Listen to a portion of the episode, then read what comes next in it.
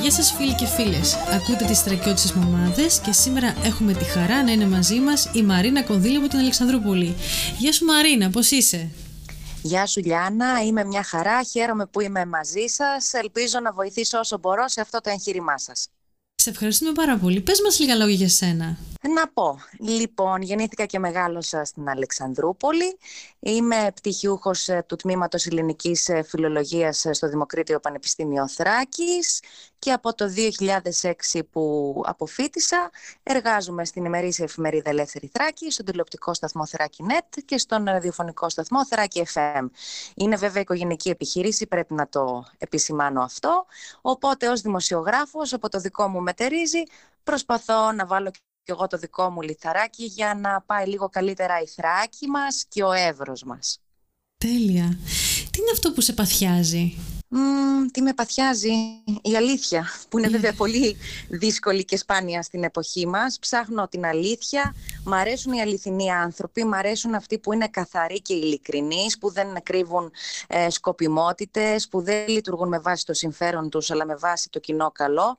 Ε, αυτό που με παθιάζει λοιπόν είναι οι άνθρωποι να λειτουργούν ως ομάδα, ως ενότητα και όχι, ως, και όχι μεμονωμένα για να κάνουν όσο το δυνατόν καλύτερη την κοινωνία μας, τον κόσμο μας. Πολύ ωραία. Και τώρα να σου κάνω μια ερώτηση για τη Θράκη. Ναι. Πόσο τα ήθη και τα έθιμα έχουν επηρεάσει τη ζωή σου; όχι στο βαθμό που θα επιθυμούσα. Και το λέω αυτό γιατί είμαι παιδί της πόλης. Παρόλο που η μητέρα μου κατάγεται από τα αμπελάκια Ορεστιάδας, δεν είχα τη συχνή επαφή λόγω αποστάσεως προφανώς, που θα ήθελα να έχω ε, να πηγαίνω να επισκέπτομαι το χωριό μου και τους συγγενείς μου εκεί. Αυτό γινόταν όλα αυτά τα χρόνια πιο σποραδικά.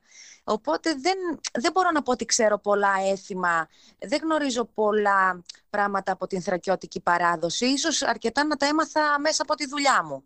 Ε, μέσα από τη δουλειά μου ίσως έμαθα κάποια πράγματα και αυτά όχι όμως σε βαθμό που μπορώ να πω ότι με καλύπτουν. Υπάρχ, είμαι σίγουρη ότι υπάρχουν και άλλα που δεν τα ξέρω και δεν ξέρω πώς και αν θα τα μάθω. Η μητέρα σου χρησιμοποιεί θρακιώτικες συνταγές; σε αρκετές ε, ε, περιπτώσεις ναι και μάλιστα ε, λέει και τα τα παραδοσιακά τα ονόματα, που τώρα εγώ δεν τα θυμάμαι να σας πω την αλήθεια, ναι. ε, αλλά λέει αυτό το φτιάχναμε έτσι ή αυτό λέγεται έτσι. Ναι, χρησιμοποιεί τις συνταγές, ό,τι έχει μάθει και ό,τι έχει μείνει από εκείνη την εποχή, γιατί φαντάζομαι ότι υπήρχαν και ακόμα περισσότερα παλιότερα. Ως γυναίκα ε, της Τράκης, νιώθεις ότι ε, υστερούμε ε, από τις γυναίκες των μεγάλων αστικών πόλεων σε κάτι;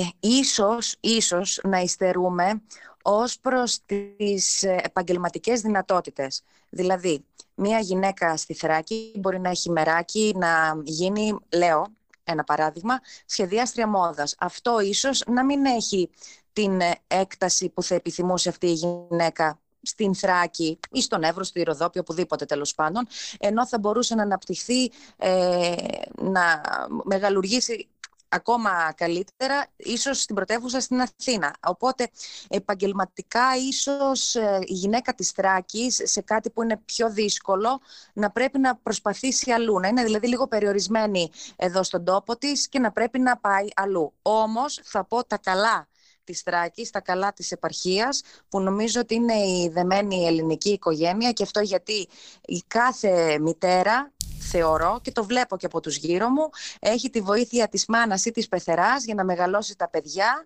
που δεν έχει το άγχος ε, να βρει νταντά, όπως γίνεται στις ε, μεγαλοπόλεις, που δουλεύουν δηλαδή πολύ περισσότερες ώρες για να βγάλουν πολλά περισσότερα χρήματα για να τα δίνουν τελικά στην ταντά για να μεγαλώνουν τα παιδιά. Εδώ λοιπόν είναι πιο δεμένη η οικογένεια, βοηθάει, βοηθούν οι συγγενείς και έτσι υπάρχει ένα άλλο διαφορετικό δέσιμο και νομίζω ότι αυτό είναι το όμορφο mm-hmm. της επαρχίας. Μαρινά, αν είχες ένα μαγικό ραβδί και μπορούσες με μία σου κίνηση να αλλάξεις κάτι για τον τόπο, τι θα ήταν αυτό; Μαγικό ραβδί. Δεν ξέρω αν είναι μαγικό ραβδί, αλλά είναι, αυτό που θα πω θα είναι κάτι ρεαλιστικό και αν θα μπορούσα να το κάνω θα ήταν να ρίξω τη φορολογία, ειδικά εδώ στον Εύρο, στον νομό Εύρου, ο οποίος βρίσκεται στα σύνορα, ούτως ώστε να προσελκύσω κόσμο, να προσελκύσουμε οικογένειες, να προσελκύσουμε τους ανθρώπους, τους νέους που μετανάστευσαν στο εξωτερικό, να έχουν κίνητρο να ξαναγυρίσουν εδώ στις ρίζες τους, στον τόπο τους, ε, δίπλα στα σύνορα, εμείς οι ακρίτες, να κρατήσουμε τις οικογένειές μας, να γεμίσουν και πάλι τα χωριά μας κόσμο, να έχουμε πολλά περισσότερα παιδιά από ότι θανάτους. Ε, γιατί δεν δε μ' αρέσει καθόλου η εικόνα των ερημωμένων ε, χωριών μας, χωριών μας. Ε, και θέλω δηλαδή, θα έχω στο νου μου έναν εύρο γεμάτο, ζωντανό, δημιουργικό, ε, με ευημερία για όλους μας. Ε, οπότε η, το να είναι καλύτερη η φορολογική κατάσταση εδώ στο νομό μας, να είναι λίγο καλύτερα τα πράγματα οικονομικά, είναι κάτι το οποίο είναι ε, εύκολο, είναι θέμα απόφασης. Μπορεί να γίνει και δεν είναι τόσο μαγικό ρευδάκι, είναι όλα θέμα αποφάσεων. Πολύ ωραία. Σε ευχαριστούμε πάρα πολύ για τη συνομιλία μας. Ευχόμαστε από καρδιάς να είσαι καλά ε, και ευχόμαστε όλος το όνειρο να πραγματοποιηθούν. Ευχαριστώ πολύ. Να είστε καλά και εσείς. Καλή δύναμη σε όλες. Σε ευχαριστούμε πάρα πολύ.